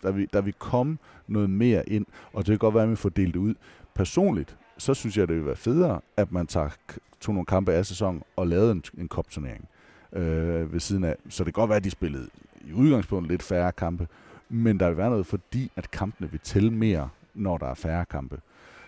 Jeg ved ikke rigtig, hvordan jeg har det i hele det der skades noget. Jeg ved, at onsdag aften var jeg for lige at tage endnu en sportsgren ind, der var jeg i Flensborg for at se Flensborg-Handewitt mod Paris Saint-Germain i håndbold Champions League. Og Lasse Svand, som er anfører på Flensborgs hold, spillede måske, jeg ved ikke om han spillede 5 minutter i den kamp. Simpelthen fordi, at Bundesligaen i håndbold er vigtigere for Flensborg-Handewitt end Champions League er. Den er større. Fansene, de vil langt hellere se Bundesligaen end de ser den. Og så spiller en af profilerne, en af dem, der skal kunne holde hele sæsonen, så spiller han ikke ret meget i Champions League. Jeg sidder og forbløft. Nu bliver det så en meget, meget tæt kamp, og de ender med, at Paris vinder med 1 mål. Der sidder jeg overrasket over, hvorfor spiller man ikke profil? Hvorfor, altså, hvad er det, der ikke gør det? Men det er jo også management, altså load management. Det er jo også et spørgsmål om at holde sine profiler klar. Er det så bedre, at de lige spiller lidt, også, eller at de sidder helt ude? Mange vil sige, at hvis han skal spille bare lidt, så skal han jo varme op, så skal han hele processen igennem, og så tærer det alligevel så meget på kroppen. Her, der ved han, at han ikke skal spille, så det kan godt være, at han lige løfter lidt vægte, men så sidder han ude. Jeg har jo ikke noget svar. Altså, jeg kan sige, at følelsen er, at jeg kunne sidde med min lille søn, og så kunne vi se, jeg vil ikke sige giraffen, men vi skulle i hvert fald se anføreren. De har et godt bredt hold i Flensborg, så det er slet ikke, men man så Svand spille lidt. Nogle af de der preseason-kampe, hvor vi så ser LeBron spille første periode, man har set ham spille. Det kan godt være, at han er ude resten af kampen. Jamen, det er en vigtig pointe, fordi det er jo det, de får tæsk for. Ja, det er og så især de gange, hvor de ikke dukker op. Ja, at have en national tv-kamp. Ja. Og så er de største stjerner der ikke. Og hvis de er der, så sidder de på bænken i jakkesæt. Så hvis de lige spillede et par minutter, så alt, i hvert fald, så er det lidt nemmere at tilgive det. Men det bunder jo stadigvæk i, spørg spillerne, vil du gerne spille færre kampe? Er det bedre? Ja, det er bedre. Hvor mange vil du gerne spille? Hvad vil være rigtigt? Sådan 55-60 kampe, det vil være rigtig godt. Vil du have mindre penge? Ja, vil du så gå så 25% ned i løn? Nej, jeg kan da sagtens spille. Ja, der er det lidt og uha. Altså, det er jo det. Giv dem de samme penge for 60 kampe, så lover jeg dig. Så siger de, det er fedt. Jeg vil gerne spille 60 kampe. Altså. Og det kunne de fleste også sige, men så ved vi også godt, så er der også tv-kontrakter. Så, jamen, så kommer pengene jo ikke ind. Altså. Og så er der ikke på samme måde. Nej, så det, sådan er det. Vi lukker den der, og så siger vi, at Los Angeles Clippers, nu skal vi kigge på Western Conference, de ligger nummer 4. De har 6 sejre og 3 nederlag foran dem. Er det Los Angeles Lakers, det er Dallas Mavericks og det er Denver Nuggets. Lakers eneste hold i Western Conference, der kun har tabt en enkelt kamp. Dallas ligger sammen med Denver på 5-2, og så altså Clippers på 6-3. Men der er en hulens masse hold. Utah, Phoenix, Houston, San Antonio, Minnesota. Alle dem har kun tabt 3 kampe, så de ligger reelt side om side med Clippers. Hvad siger du til Clippers? Jeg havde jo Clippers og Lakers til at være top dogs i Western Conference. Du havde dem faktisk, tror jeg. 4 og 5. Ja.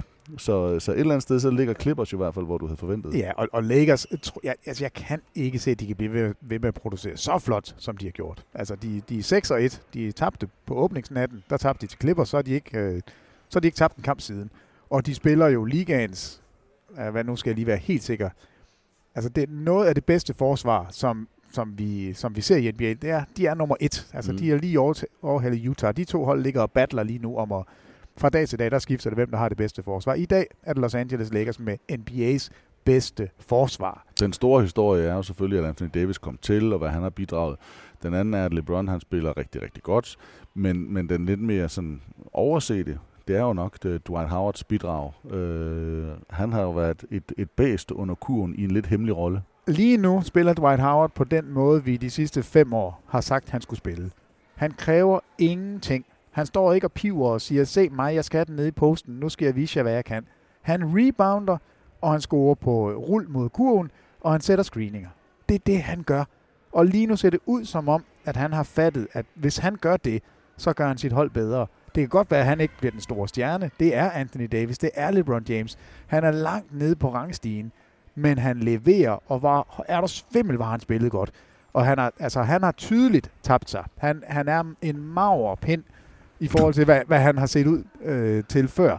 Nu skal jeg lige ret for jer derhjemme, så en magerpind med mange muskler på. det er ikke sådan en 16-årig ranglede gespenst, der går og dukker sig. Ham flytter du ikke, men han var på et tidspunkt, så han meget stor ud. Det gør han ikke længere. Han ser engageret, atletisk og godt ud. Men det her med, at han spiller inden for en defineret rolle, som lige nu altså igen bliver ramt lige i bagenden. Altså han spiller fantastisk for Lakers. Jeg undrer jer over støjen bag os. Og det var en børnehave, tror jeg. Glemt det. Ja, jeg tror måske børnehave-klasse. Vi sidder jo altså på rampen på Dokken i Aarhus, og det er et frit sted, det er et bibliotek og et åbent forum, og derfor så er der altså også liv og leben rundt om os. Så hvis I undrer lidt over baggrundsstøjen, så ligger den altså der. Jeg synes, der er en anden lille historie, eller i hvert fald en sidenote på Los Angeles Lakers, LeBron James. Jeg fik det nævnt, inden sæsonen gik i gang, at det her det også godt kunne blive en sæson, hvor han måske blomstrede endnu mere. Jeg ved godt, han er blevet ældre, men han har også fået hjælp. Samtidig med det, så er det første gang, at han ikke er med landsholdene og er røget ud tidligt af grundspillet. Altså Lakers sæson kom jo ikke i slutspillet sidste år, så han sluttede midt i april og var ikke med landsholdet i Østen. Og så er det altså først, da sæsonen den starter midt i oktober, at han ligesom er rigtig i aktion. Jamen altså LeBron har aldrig været mere frisk, end han er lige nu, set i forhold til en sæsonstart. Altså det, han leverer indtil videre, er det 3 triple-doubles i træk. Han snitter 26 point. Han fører ligaen med 11,1 assists per kamp. Han rebounder. Det bliver bare ikke nævnt, fordi Anthony Davis er lidt bedre, men han snitter altså stadigvæk over 8 rebounds per kamp. Og jeg ved godt, det er en udskilt statistik, men hans PER, altså PER, den her Player Efficiency Rating, den ligger over 30. Han spiller fantastisk lige nu. Han spiller på den måde, han skal, i den alder, han har, og den fysik, han har. Han løber ikke som vanvittigt op og ned af banen. Han kan godt en gang imellem lige eksplodere, så har han et dunk, men ellers er det ryggen til kurven, det er metodisk, han piller bare hold fra hinanden med sit overblik. Det eneste, og jeg synes, det er en stor advarselslampe, det er minutterne. Altså 35 minutter per kamp, det er simpelthen for meget. Altså LeBron skal ikke spille 82 kampe af 35 minutter. Jeg vil sige, at han har gjort det før i sin karriere. Ja, det har han, men altså nu er han midt i 30'erne, og det er Jeg tror, jeg tror nok, jeg sagde det i den sidste podcast også. Vi ved det jo ikke. Vi har jo aldrig set et menneske, der i den grad har taget vare på sin krop, som LeBron gør det. Mm-hmm. Altså, det her med, altså, over $1 million om året bruger han på udelukkende at være fedt. Så altså, det gør jeg næsten også, men det med EDT i stedet for IT. Altså, han er 34 år gammel nu, fylder 35 dagen før nytårsaften. Ja. Der er ingen spillere, der har leveret det, han gør i den her alder. Altså, spille så mange minutter og skal levere så meget, som der bliver krævet af ham lige nu. 3 næste kampe, 2 af dem på hjemmebane mod Miami og Toronto, og så efter det en udekamp mod Phoenix Suns. Hvordan kommer det til at gå? Jamen, de kan jo ikke tabe lige nu. Phoenix, den slår de, fordi Phoenix er det næstbedste hold i net rating i Western Conference. Det ved Lakers godt. Så hvis de kan tage den og sige, ved du hvad, nu stopper I. Her, nu tæver vi. Og hvem var de 2 andre, siger du? Miami i Los Angeles og Toronto i Los Angeles. Så 2 hold, så 2 der på hjemmebane. Der spiller Miami og Toronto er gode og kloge, ja. Men okay. Toronto bliver interessante, fordi de har noget størrelse. De kan komme ud med Marc Gasol, Serge Ibaka og Siakam. Fordi det er jo der, hvor Lakers har kunne tryne de andre. De har jo kunne komme ind med store, stærke spillere på alle positioner. Nu er Kuzma kommet tilbage. Så jeg tror egentlig, Toronto bliver rigtig sjov. Jeg tror, Miami fysisk får det svært. Altså, de er ikke... Bam Adebayo, han skal i hvert fald spille over evne. Men jeg hører dig næsten sige 3-0 her. Jeg ser...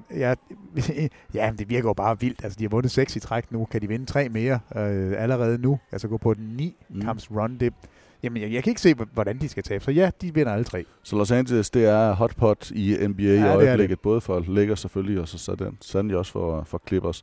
Og hvor er det da dejligt, at vi så ved også, at vi skal til Los Angeles i marts måned, for i den forgangne uge her, faktisk i onsdag morgen, der fik jeg en mail om, at den tur, som vi skal med på, rejseselskabet har sat til salg, hvor vi er med, den blev udsolgt, og det gjorde den fra, den blev sat til salg lørdag middag, tror jeg det var, og så onsdag morgen, da de møder ind på kontoret, der er de sidste mails tjekket ind, de sidste bestillinger tjekket ind. Og vi snakker ikke nogen, der har lagt forhåndsbestemt. De har betalt, og de skal med. Det er helt vildt. Det er overvældende. Så jeg mener, det er 45 mand, vi tager afsted med. Det tog altså 4 døgn at få solgt de billetter. De er jo meget glade, rejseselskabet. Det er vi selvfølgelig også.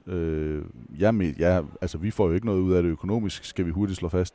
Det, der handler om for os, det er, at der er jo nogen, der gerne vil ud og rejse med os, Peter. Der er nogen, der gerne vil ud og se verdens bedste sport.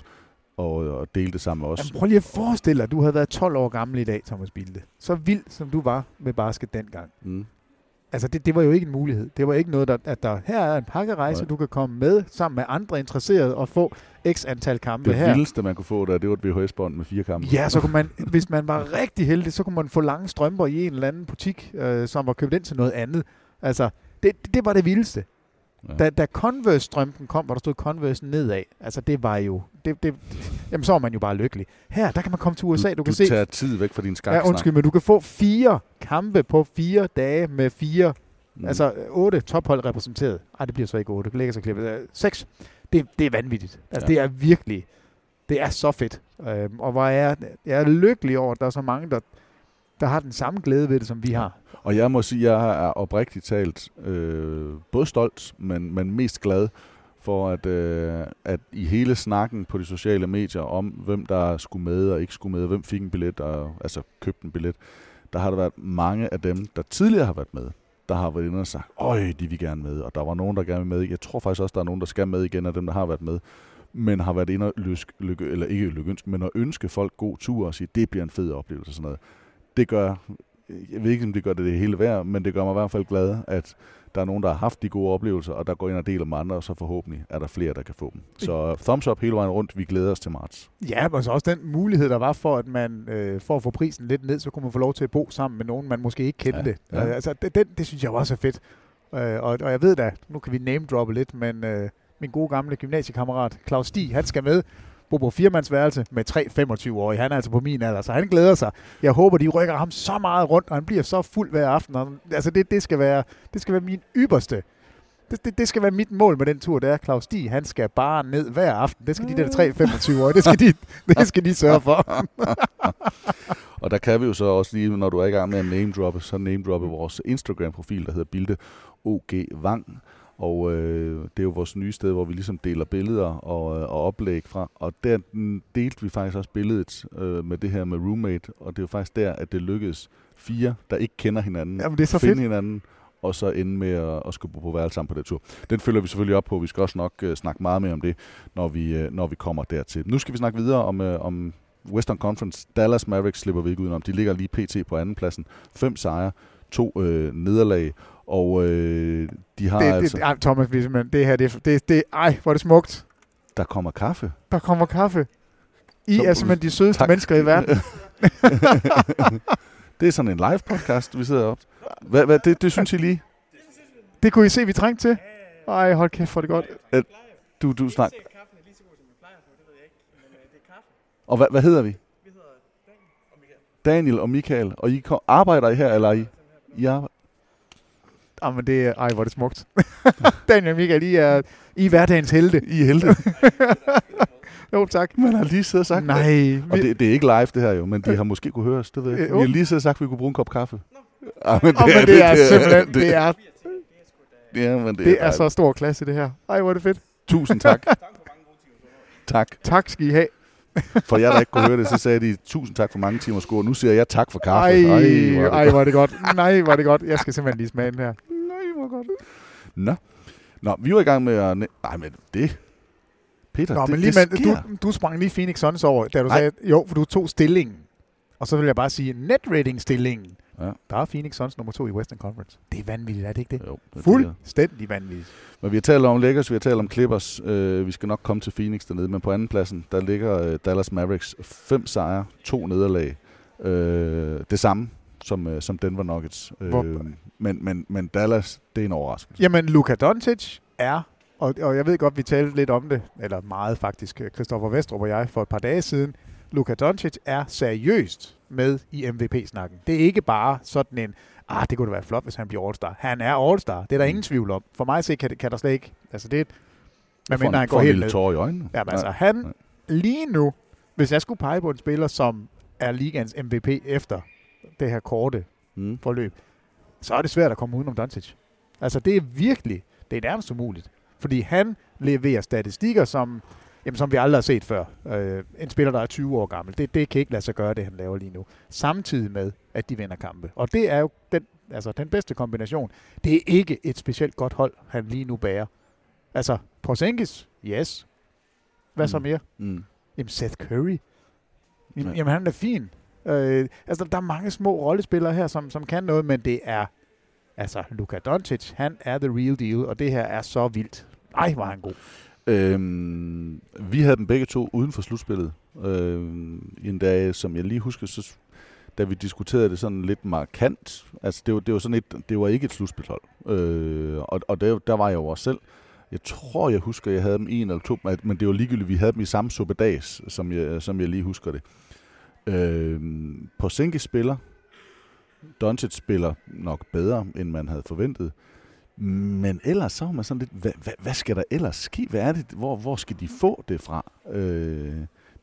Jeg falder på halen over, hvad det er, der lykkes med. Ja, altså hvis jeg sådan skal sige, hvorfor havde jeg dem ikke inden for i slutspil? For det kan jo godt lige nu, i dag kan det jo godt se dumt ud. Jeg mener stadigvæk, at det er fuldstændig berettiget. Det, jeg sagde om dem tidligere, det var, Luka Dončić er en kommende stjerne i NBA. Han er gået, det er gået hurtigere, end jeg troede. Han er endnu bedre, end jeg havde overhovedet turde håbe på. Kristaps Porzingis har ikke spillet i 25 år. Han skal lige tilbage og i gang. Jeg havde ikke regnet med, at han kunne levere fra start. Det har han gjort. J.J. Barea, 100 år gammel, har ikke... Det ser ikke ud, som om han har mistet et skridt. Altså, han snitter 16 minutter per kamp. Og når han er derinde, så er han en konstant fare for modstanderen. Han scorer 11 point på 16 minutter per kamp, så han leverer. Tim Hardaway Jr., altså, det er okay. Dwight Powell ligner jo en supermand. Maxi Kleber, Delon Wright, Seth Curry, Dorian Finney-Smith. Altså, alle de her navne, jeg nævner, og vi er ikke engang kommet ned til Brunson og Marjanovic, det er jo vanvittigt. Det er rollespillere på rollespillere på rollespillere. Er vi nærmere en Coach of the Year i Carlisle, end vi er på en MVP i Dončić? Fordi der er jo også noget med, at hvis du har en rigtig god spiller, men hvis du har en rigtig god spiller, så kan han jo godt trække andre spillere med. Der kan også godt være en rigtig god træner, der kan få ting til at fungere. Carlisle skal have kæmpe ros, og det skal Doncic også. Og lad os nu sige, at vi skulle give prisen i dag. Så jeg vil ikke have et problem med at give Carlisle Coach of the Year og give Doncic årets MVP. Altså det vil jeg simpelthen ikke. Efter 10 dage spillet, så synes jeg, at... Jamen, hør lige hans statistikker. Han snitter næsten en triple-double, ikke? Det taler vi ikke om. 27 point, 10 rebounds, 9,1 assist. Hvad sker der? Ja. Det er jo vanvittigt. Altså, men det er også vanvittigt, hvad Antetokounmpo har leveret. Jo, og de vinder kampe. Ja. Altså, det er jo det, der er hele forskellen på, om man taler om en MVP, eller om vi taler om Devin Booker indtil i år. Altså, det er simpelthen det. Kan du tage dit hold med dig? Og nu nævnte jeg alle de her navne. Der er jo ikke nogen, der vil sige, det er en kommende All-Star, det er en superspiller, det er. Nej, ved du hvad, der er Doncic, og så er der en Porzingis på vej tilbage, og så er der 1000 rollespillere. Det er vanvittigt flot, det Doncic laver. Ret skal også være ret. De seneste 2 kampe, de har spillet mod Orlando og Cleveland. Ikke de vildeste.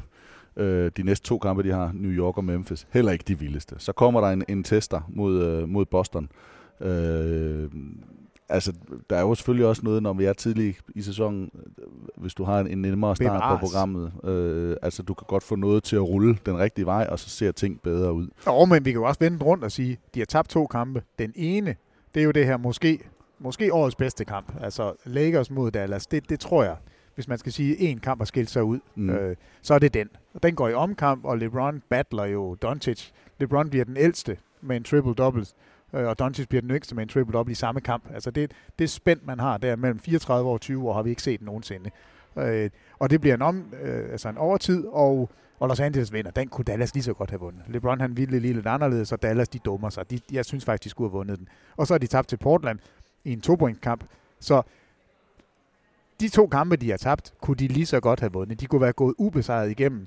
Så indtil videre, det er vanvittigt. Det er bare så godt, det de har lavet.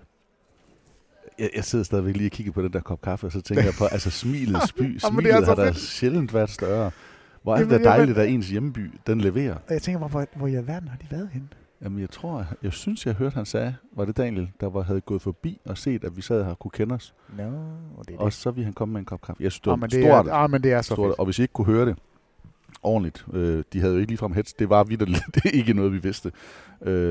Så var der altså 2 medarbejdere her, der kom og gav os en kop kaffe og takkede for underholdningen. Og vi takker selvfølgelig for kaffen og god værtskab, må man sige. Uventet.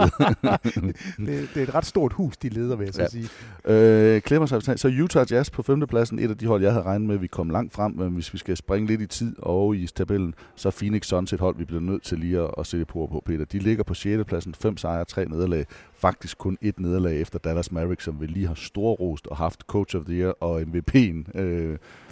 Jeg vil sige, det er lige før, det er en større bedrift, som Phoenix har lavet. Det er det. Altså, det er en større bedrift som hold. Men grunden til, at vi sidder og roser Porzingis, det er jo fordi, vi siger, her er der... Doncic. Her har vi en helt klar superstjerne, som er steppet op og har taget et hold med sig. Der må vi bare sige, at vi har et superhold i Phoenix, som gør hinanden gode. Det er rigtigt, det er Devin Booker, som er en... Jamen, han er bare en vanvittig scorer. Vi har altid talt om ham som en store, altså høje statistikker, men på et hold, der taber. Men jeg vil sige, Phoenix er et hold, og det er det, vi ser. Og igen, Vestrup og jeg roste i hvert fald Aaron Baines og sagde, jeg tror, jeg fik sagt, at han var verdens bedste center. Han er faldet en lille smule ned siden, men som hold, så gør de bare hinanden gode, og så har de det, man skal have. Du har en spiller, der kan lukke kampe, og det kan Booker. Så kan søde lille Rubio løbe rundt og sætte det hele op. Aaron Baines kan styre forsvaret. De er lige faldet ud, altså efter i nat, hvor de tabte, så er de lige faldet ud af top 10 i defensive rating. Ellers har de været i top 10 både i angreb og i forsvar, som et af kun 2 hold i NBA i denne sæson. Altså, det er vildt. Peter, Phoenix indenfor, Dallas indenfor. Det er de 2 overraskelser, i hvert fald sådan, hvad skal vi sige, playoff-wise-mæssigt. Hvem er det så, der skuffer? Hvem er det, der er ude? I Western Conference, der er jo et hold, og jeg kan godt finde undskyldningerne for dem. Det er Pelicans. Jeg gider ikke snakke mere om dem. Vi vil have Zion Williamson tilbage, så må vi se, om de er det hold, jeg troede, de var. Indtil videre, så er de jo kun skuffet. Det har været så ringe. Men faktisk den største skuffelse, det er Sacramento Kings. Altså, er det virkelig sådan, at Marvin Bagley betyder så meget for det hold? Du havde da ikke Golden State uden for slutspillet? Nej, men det, der må vi sige... Ja. Det er dem, der snyder os. Ja, den er også Golden State Warriors snyder os. Og jeg kan sige det. Laurits spurgte mig til morgen, hvad sker der med? Hvad? Altså, han interesserer sig ikke for basket. Han er fuldstændig ligeglad. Og når han for siger dem, noget, der ikke ved det, så er det Peter Wang. Ja, hvis han siger noget om basket, så er det fordi, der er sket et eller andet exceptionelt. Hvad sker der lige med det der med Steph Curry? Han har brækket hånden. Siger han som om, at det er jo en katastrofe. Mm. Så er jeg bare sådan, jamen det er rigtigt. Han har brækket hånden. Han er ude, og det er 3 måneder, og det er rigtig synd for ham. Men de sidder hos Golden State, og der er ingen, der vil være ved det. De sidder og klapper. De sidder og siger, ved I hvad? Jeg tror ikke, han klapper med en brækket hånd. Han gør ikke, men ledelsen sidder og siger, ved I hvad? Det her, det er lightning in a bottle. Vi har puttet alle skaderne ned i den samme skadeshat. Hvordan kan man gøre det? Altså alt, hvad der kan skades på Warriors hold, som har betydning, er skadet samtidig. De kan sidde ude, de kan spille en sæson, hvor de taber, samtidig med, at de faktisk leverer på banen, fordi de unge spillere spiller død og helvede for at vise, at de kan noget. Så de leverer produkter og se hvad de taber kampe, de får et højt draft pick, og så til sommer, så kommer så har vi de 4 All-Stars tilbage. Altså, det er jo vanvittigt. Når jeg siger 4 All-Stars, så er det ikke, som jeg normalt gør med at overdrive. Det er Steph Curry, det er Klay Thompson, det er Angelo Russell, godt, du selv er klar over det. Det er Draymond Green. Altså, du har 4 All-Stars, som lige nu er ude, som kan komme tilbage samtidig. Og så kan de få første runde, ja, måske første, anden, tredje, fjerde valg. Så det er dem, der snyder os. De spiller det bedste basket, vi har set i NBA's historie, set over 5 sæsoner. Så tager de en sæson ude, og så kommer de tilbage næste år, og er måske allerede der favoritter til at vinde igen. San Antonio Spurs er indenfor. Jeg ved godt, at det er en lille margen, men de er indenfor, og lige nu Minnesota lige udenfor, det er en lille mindre, men alligevel 2 kampe nu efter. Der ligger Portland Trailblazers, og det er faktisk det hold, jeg gerne vil sætte nogle ord på nu. Damian Lillard og CJ McCollum fik meget hjælp under kurven, og var vel et eller andet sted det hold, som man begyndte at have sådan lidt. Nu har man undervurderet deres chancer og set væk fra dem så mange gange, a la San Antonio Spurs, og så sidder man og siger, nu skal vi ikke undervurdere dem her, fordi de kan levere, og det kan sagtens bevares. Vi er kort inde i sæsonen, så det kan sagtens ændre sig. Men lige nu, der er lidt rumblings i Portland. Jamen, der er masser. Der er masser af ballade i Portland. Zach Collins, deres unge, gode backup center / startende power forward, alt efter hvordan du vil have ham. Han er ude. Skulderen er i stykker, og han skal opereres 4 måneder ude. Man har ikke Jusuf Nurkic tilbage endnu. Så det vil sige, det er Hassan Whiteside, det er ham, man går med. Man har ikke nogen backup-plan. Der er ikke en backup big man, som kan levere noget. Det er svært. Altså, Lillard og McCollum skal virkelig levere for, at det her hold kan vinde. Og forsvarsmæssigt, det er ikke stærkt nok. Så, har du set, hvad din mand Charles Barkley har været ude at byde? Nej, hvad har han budt? No. At de vinder mesterskabet? Han vil gerne have et trade. Han er klar til at trade nu i Portland. Hvis han siger det samme, hvis han siger Ben Simmons og siger... Nu, for jer, der ikke kan se, Peter, I kunne måske høre det, så kunne jeg sige, at hans øjne spærrede op. Siger han det? Kæben røg ned. Siger han CJ McCollum for Ben Simmons? Nej, det gør det ikke. Nå, fordi det, jeg mener stadig, at jeg er den eneste i verden, der siger det, og der er ingen, der støtter mig. Men han er ude, og han har et trade-forslag. Kom med det. Nej, må jeg høre? Han vil have... Jeg vil sige, det klip, der er hans... Hans take er mere på, hvem han gerne vil have til Portland. Og det var Kevin Love. Han vil gerne have Kevin Love ind fra Cleveland. Cleveland kan ikke bruge ham, de er alligevel ringe. Kevin Love er tilbage. Kevin Love er fra Portland. Kevin Love kan skyde. Er en stor mand, der kan skyde, som er meget imod, hvad ellers de har af store mænd, så de kunne få spredt spillet lidt ud i Portland. Hvad siger du til det? Jamen, jeg ville da elske, at Kevin Love kom til Portland. Hvem vil du give? Jamen, jeg sidder lige her og tænker, jeg vil hellere, altså CJ McCollum for Ben Simmons er godt. CJ McCollum for Kevin Love er for meget. Men der er 2 ting i det. Hvem vil Charles Barkley give for Kevin Love? Han vil give... jeg håber, han siger Anthony Simons, fordi det vil passe i forhold til tidslinjen i Cleveland. Han er god, og han er ung, så han vil passe godt i Cleveland. Og det er derfor, så havde vi jo faktisk noget af det, vi faktisk sjældent bliver ramt af, men en lille teknisk udfordring. Et nedbrud. Der var simpelthen ikke lige så meget batteri på de her batterier, som der var på os 2, Peter. Heldigvis, så ved vi, at det er optaget. Kaffen, den er stadigvæk varm og god. Jeg har lige bundet min. Det er så godt. Men vi er i gang. Der hvor vi mener, vi slap, det var... Det er omkring trades og Anthony Simons. Kevin Love. Hvad vil du give for Kevin Love? Du vil give Anthony Simons, men det er jo ikke nok. Nej, det jeg vil sige, det var, hvis jeg var Cleveland, så ville jeg jo selvfølgelig spørge, jeg vil gerne have Damian Lillard eller CJ McCollum. Og der tror jeg så, Portland vil sige, ej, hold your horses. Kevin Love, aldrende veteran, har haft mange skader. Ej, nej. Men I kan få Anthony Simons. Ja. God, ung, lovende spiller. Og det vil jeg jo synes var, det vil give mening for Cleveland. Selvfølgelig skulle det pakke sammen med noget andet også, men grund til, at jeg gerne vil have, jeg går tilbage til det her Ben Simmons, få fat i Ben Simmons, få noget forsvarshalløj, samtidig med, at du så giver plads til, at Anthony Simons kan komme ind og spille de minutter, som CJ McCollum sidder på lige nu. Så for mig giver det mening, at det er CJ McCollum, du trader, hvis du kan få noget godt igen, og Ben Simmons er god. Man prøver det hele handler om, det var...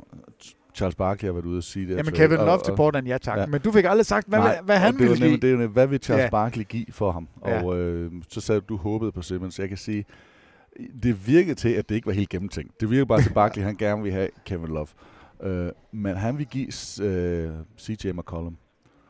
Direkte? Ja, og det må jeg godt nok sige, der tabt. Jeg synes, han taber lidt sutten der, fordi jeg synes, det bliver et helt anderledes hold. Det han gerne vil have, han vil gerne have en stor mand, der kunne skyde og sprede spillet ud. Den køber jeg. Den er jeg fuldstændig med på, at det kan åbne tingene op. Og det vil du altså heller ikke få, hvis du tager Ben Simmons ind. Så kan man sige, om de har skytter nok. Måske. Men jeg kan faktisk godt lide tanken med, at de kan få den store mand til at træde ud og til at være noget, som Kevin Love. Og ser Kevin Love, der er fra Portland, så der vil være noget energi og noget lyst også for ham.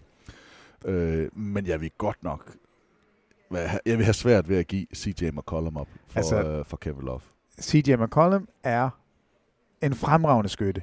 Han er 28 år gammel, så han er ikke... han er i sin prime lige nu. Kevin Love, vi ved, hvad han kan, når han er skadesfri. Problemet er, at han er 31. Hvis de var lige gamle, så vil jeg sige, så er det et fair trade, og det giver god mening. I hvert fald for Portland, at få en stor mand ind, som kan rebound, og som kan komme ud på gulvet. Men de mangler stadigvæk. Det vil ikke løse det problem, som jeg ser som værende stort. Det er, at det vil ikke løse deres forsvarsproblemer med CJ McCollum, og Damian Lillard er små og er ikke gode forsvarsspillere, stærke forsvarsspillere på den måde. Det er derfor, jeg så gerne vil have Ben Simmons til. Og jeg synes, den kamp i nat mellem Clippers og Portland var meget sigende for, hvad er Portlands problem. De fører ind i fjerde periode, de spiller rigtig godt, og lige så snart det skal afgøres, så kommer Kawhi Leonard over og siger, hej Damian Lillard, nu får du eddermame med de her to store lapper lige i hovedet. Hvis han spiller. Jamen så se på det, men det gjorde han så i nat. Og de er ude af fjerde periode. CJ McCollum og Damian Lillard kan ikke rigtig få gang i noget.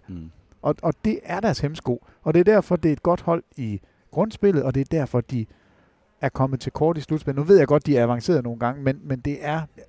Ja. De mangler simpelthen noget. Men kan de lave en lille pakke, fornuftig pakke omkring det og få en Kevin Love ind, mens man holder fast i de to andre? Så giver det, altså så vil det jo være et helt mening. Ja, men altså Anthony Simons er god. Folk kender ham ikke endnu, og det er lidt synd, fordi han havde jo nærmest en buzzer-beater, hvor han rammer en træer, og det ser ud som om de vinder, og så bliver der scoret i den anden ende. Det er jo kamp mod Philadelphia. Jamen hold your horses, så skal man da give Kevin Love op for ham. Men det er derfor folk ikke ved, hvem han er endnu. Ja. Det var der, hvad hedder han? Korkmars.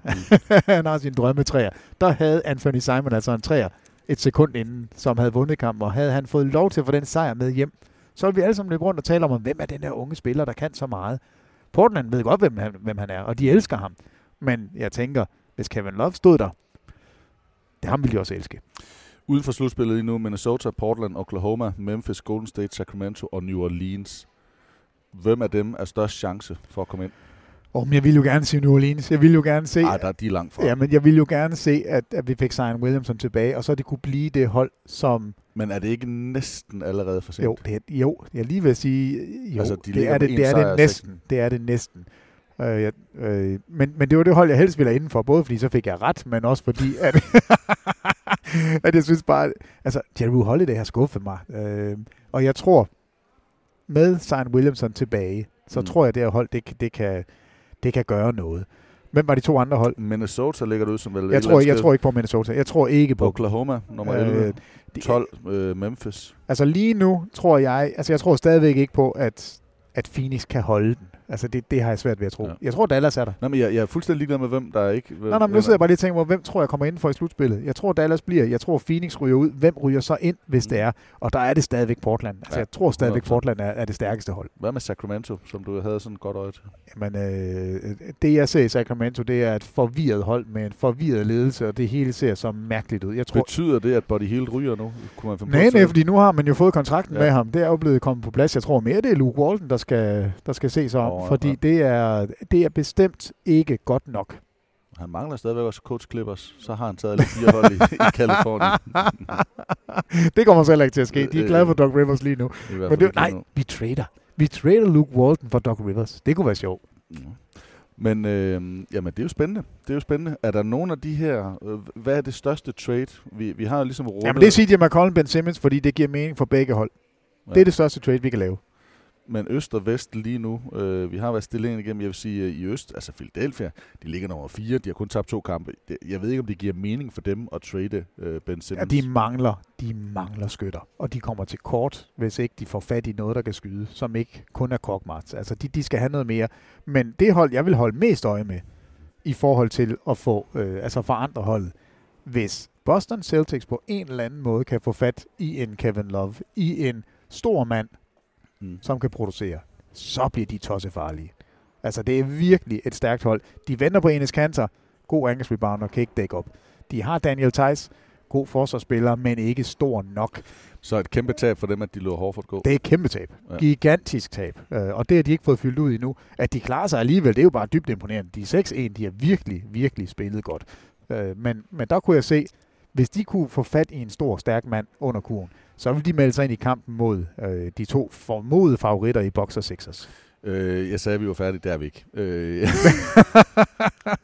Nummer 7, Houston Rockets. Din elskede Westbrook. Han gør dem ikke ret meget bedre. Og James Harden. De har tabt 3 kampe. Det er måske meget, men de har vundet 5. Ligger på 7. pladsen. Men altså en del af den superdag. Husk på, Clippers har vundet 6 og tabt 3. Så... De er tæt på 4. pladsen. Men de har ligaens 3. dårligste forsvar. Mm. Altså, de kan ikke dække op. De kan ikke noget som helst i forsvarsenden. De skal være så glade for, at de har et angreb lige nu, som bare kører afsted. Men der er flere, der har peget på, at sidste år var det et langsomt spillende hold. I år er det et hurtigt spillende hold. Og det er jo selvfølgelig Westbrook, der kommer med det. Det skulle være en fordel. Det skulle være et ekstra våben. Problemet er bare lige nu ser det ud som om, at Westbrook trækker tempoet så meget op, at forsvaret bliver så ringet. Ja. Så den balance har man ikke fundet endnu. Et andet tweet, jeg så, eller take, jeg så på det, det er, at Steven Adams lige nu tager flere rebounds, end han har gjort noget tidspunkt i karrieren. Og i Houston, der tager Clint Capella væsentligt færre. Jamen er det så fordi, at Clint Capella har sagt, okay Westbrook, du må gerne få dem, eller er Westbrook bare så god en rebounder, som tallene siger? Ja, ellers det er jo nok en kombination. Bare, give me two. I want it. Ja. Men han gør jo noget, og det ved man jo, og det er jo selvfølgelig også derfor, vi taler om Blake Griffin tidligere. Hvad gør det, når man får en anden spiller ind, der kan rebounde? Hvad gør det så ved Andre Drummonds produktion? Selvfølgelig sker der noget, når en anden spiller kommer ind, men Westbrook har bare været en af dem, der i den grad har... Jeg ved, dræbt, det lyder meget, meget negativt, og det er egentlig ikke der, jeg vil hen, men han æder statistikker for andre, fordi han selv... hiver så mange ind. Jamen det gør han, men det der med tempoet, det synes jeg er noget, der man skal holde øje med. De spillede altså sidste år, der var det 4. langsomst spillende hold, og det fungerede jo. Mm. Det var James Harden, der kvapsede bolden op ad banen, og så scorede han sine 36 point per kamp. Altså, og det gjorde han jo med en elegance, som vi ikke har set før. Altså, det er jo vanvittigt flot, det han lavede. I år, der snitter han stadigvæk over 36 point per kamp. Hans skudprocenter er bare elendige, og de løber. Altså, de spiller næst hurtigst af alle. Det er, lige nu ser det ud som om, at det ikke er godt, men jeg er også nødt til at sige lidt om, at James Harden har jo ikke fundet sit niveau endnu overhovedet. Han snitter 36 mest i hele NBA. Han skyder 27% på sine 3-pointsskud. Han skyder 38% på ganske almindelige skud. Han skyder af pommeren til. Mm. Det øjeblik, han finder sit niveau, det øjeblik, han kommer op på, lad os bare sige, midt i 30'erne på 3'erne, og over 40 på de normale, så var han jo snit over 40 point med det her tempo. Det er vanvittigt. Lørdag aften, der skal vi komme til NBA kl. 11. Boston Celtics mod San Antonio Spurs. Klassisk opgør. Det er, og topopgør lige nu. Og søndag aften, der er vi jo så tilbage på skærmen 21:30. Denver Nuggets mod Minnesota Timberwolves. Faktisk et sjovt Western Conference opgør, nærmest ikke naboer, men de er nogle tætte hold. Og, de over to af ligaens absolut bedste center. Ja. Det bliver fede kampe. Jeg glæder mig meget til at se, hvordan det ligesom spiller af. Men det kan du altså følge i weekenden. Husk, du kan altid holde op til på vores Facebook-side TV2 Basketball, eller på vores nye Instagram, Bilde og Vang. Men inden vi slipper folk et helt, Peter, vi har et hængeparti. Vi har vi er nødt til at snakke lidt skak. Ja, vi skal. Jamen, det er jo fordi... Vi har jo talt om skak mange gange. Mm. Jeg har en fætter. Ja. Han hedder Tavs. Tavs Bjerre. Tavs Bjerre. Er der nogle klokker, der ringer hos dig nu? Ikke sikkert, men Tavs Bjerre har en søn, der hedder Jonas Bjerre. Mm. Jonas Bjerre er 15 år gammel, og den yngste danske stormester nogensinde. Han spillede også mod ham, den norske verdensmester, jeg kan ikke huske, hvad han er, Carlsen. Ja. Så jeg tager bare lige lidt shine fra min fætters søn, og siger, så drypper det lidt på mig. Men jeg har simpelthen Danmarks yngste stormester. Jeg vil ikke sige min nære familie, men det er det jo ikke. Men du trods alt i min familie, det. Jeg claimer det fuldstændig. Ja. Fordi skak er, basket er fedt, men skak er jo nok den bedst gennemtænkte sport nogensinde. Det er jo vildt. Skak er så uforudsigelig. Ja, men det er det. Hvis du kan tabe dig 3, 4, 5, 6, 7 kilo på at sidde og spille en skakmatch uden at bevæge dig, så er det fordi din hjerne den laver noget. Så shout-out til totalt seje Jonas Bjerre. Det er bare fedt. Hvis du var en skakbrik, hvad for en brik var du så? Helt sikkert den mest forvirrede brik. Altså, en springer på kanten. Nej, en springer på randen er en springer på spanden. Jeg tror... jeg er en løber. Jeg er en løber. Der var smæk på mig, men det er ikke altid, jeg løber den rigtige vej. Jeg kan sige, for at lave en reference til en god dansk film, hvis du var en skakbrik, lige meget hvilken en, Peter var, så var du slået hjem nu. Podcasten, den er slut. Mit navn er Thomas Bilde, Peter Wang. Det har været en fornøjelse. Det er lige over, Thomas. Godt. Kaffen, det takker vi for, er på Dokken, hvor dagens afsnit af podcasten altså blev optaget. Vi håber, at I har kunne lide, hvad I har hørt. Husk nu lige at gå ind og give os et like, give en kommentar, skriv endelig nogle spørgsmål ind til os, så vi kan komme videre med det. Masser af NBA i weekenden, og selvfølgelig mange flere podcast i den kommende uge. Tak for nu, og på genhør.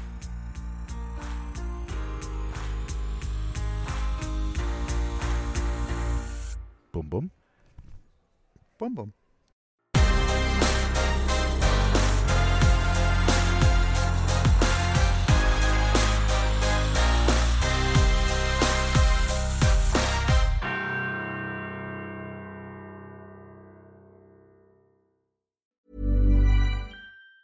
Planning for your next trip? Elevate your travel style with Quince. Quince has all the jet-setting essentials you'll want for your next getaway, like European linen, premium luggage options, buttery soft Italian leather bags, and so much more. And it's all priced at 50 to 80% less than similar brands. Plus, Quince only works with factories that use safe and ethical manufacturing practices. Pack your bags with high-quality essentials you'll be wearing for vacations to come with Quince. Go to quince.com/trip for free shipping and 365-day returns. Ever catch yourself eating the same flavorless dinner 3 days in a row? Dreaming of something better? Well, HelloFresh is your guilt-free dream come true, baby. It's me, Keke Palmer. Let's wake up those taste buds with hot, juicy pecan-crusted chicken or garlic butter shrimp scampi. HelloFresh. Stop dreaming of all the delicious possibilities and dig in at HelloFresh.com. Let's get this dinner party started. When it comes to your finances, you think you've done it all. You've saved, you've researched, and you've invested all that you can. Now it's time to take those investments to the next level by using the brand behind every great investor, Yahoo Finance. As America's #1 finance destination, Yahoo Finance has everything you need, whether you're a seasoned trader or just dipping your toes into the market. Join the millions of investors who trust Yahoo Finance to guide them on their financial journey. For comprehensive financial news and analysis, visit yahoofinance.com, the #1 financial destination, yahoofinance.com.